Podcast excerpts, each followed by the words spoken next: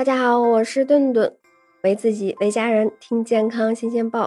这个天气一热呀，烦恼的事儿就真不少。顿顿有一朋友，晚上呀辗转反侧，寝食不安，迷糊中总觉得自己呀在不停的挠手心儿。第二天醒来，果不其然，手里出现了这些密密麻麻的小水泡。那这种米粒大小、半球形的水泡，就是人见人烦的汗疱疹。那这个季节，不少人就栽在他的手里了。这是一种多发生在手掌、手侧，还有这个指尖的一个复发性的水泡疾病。也就是说呀，它会反复发作，主要跟这个季节有关系。一般像这个那春末夏初啊，就开始发病了。夏天可能会更严重。那到了冬天呀，它自己就好了。大多数时候呀，它还不是单个蹦出来的，经常会有几个或者是成群出现。双手呀呈一个对称分布，也就是说两只手都有。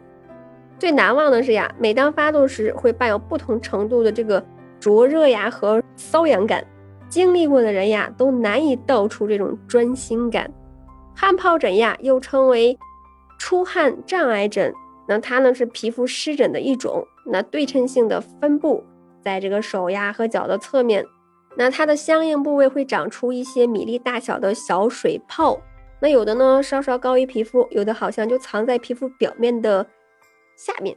那个别的时候，这个小水泡呀会变成大水泡，直径超过一厘米。这些水泡经常会逐渐消退，那然后呢出现这个蜕皮的现象。汗疱疹呀有这个对称性分布的特点。那顿顿刚才也讲过了。这个呀，就意味着一只手出现了症状，而另一只手呀也会出现。发作期间，那可能会伴有不同程度的这个瘙痒感，严重的时候呀，会影响我们的日常生活了。那有的患者发作没有几天就痊愈了，那有的患者呀，病程就比较长，而且啊，容易反复发作，可能呀，间隔三到四周就会复发了，并且呀，持续数月甚至是更久了。那有人就问了，这个为什么会得这个汗疱疹呢？跟个人的体质有关系，还有一个呀，可能是这个霉菌活动性感染的这个发疹性反应，再一个呀，跟精神因素有关系了，精神紧张呀、过度疲劳、情绪抑郁等都是汗疱疹发病的一个重要因素了。还有一个呢，就是人体在接触刺激性的物品，比如说细菌呀、食物呀。产品物过敏等等，那还有一个就是，如果人体有如说便秘呀、胃肠功能紊乱等一些问题，也可能会出现这个汗疱疹。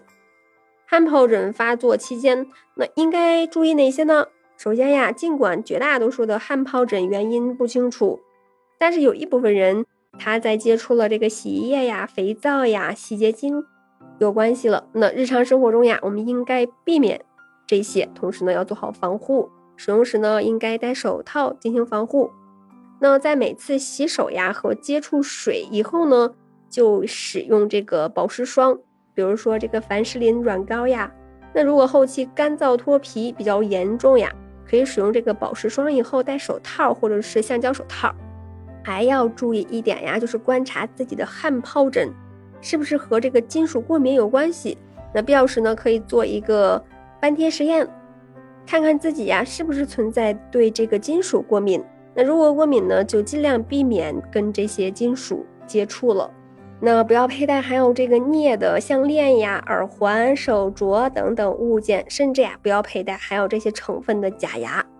饮食上呀也要特别忌口了。对于汗疱疹的预防呢，我们能做的就是尽量避免上文中所提到的一些诱因。平时呀，做好手部的防护工作，比如进行湿性工作或者是需要接触刺激物的时候呀，尽量佩戴手套。每日呀，多次涂抹保湿霜。那当然啦，手上如果是有水泡了，还有两种情况，有可能是这个水泡型的首选。水泡型的首选呀，患者他是也会有出现这个手部的水泡啊脱屑，并且伴随着不同程度的这个瘙痒感。不同的是，这个首选呀，一般是只有一只手发病。此外呢，患有手癣的人呢，同时也可能会患上足癣，那就是我们大家说的脚气，还有可能患上这个假的真菌病，俗称灰指甲。那如果对手显患者呢进行真菌监测，结果啊都是这个真菌阳性，我们还要排除另外一个病叫手足口病。那如果小朋友手上有水泡，我们呀还是要排除手足口病的可能，因为手足口病呀是病毒感染导致的，也可能出现就是手部出现一颗颗的这个丘疹的水泡。但是呢，手足口病的水泡瘙痒感它是不是很明显的？那如果小朋友在脚上呀、呃屁股上呀、嘴边呀、口腔呀也出现了水泡，那并且呢还有发热、饮食不佳等一些症状，还要考虑是不是得了手足口病。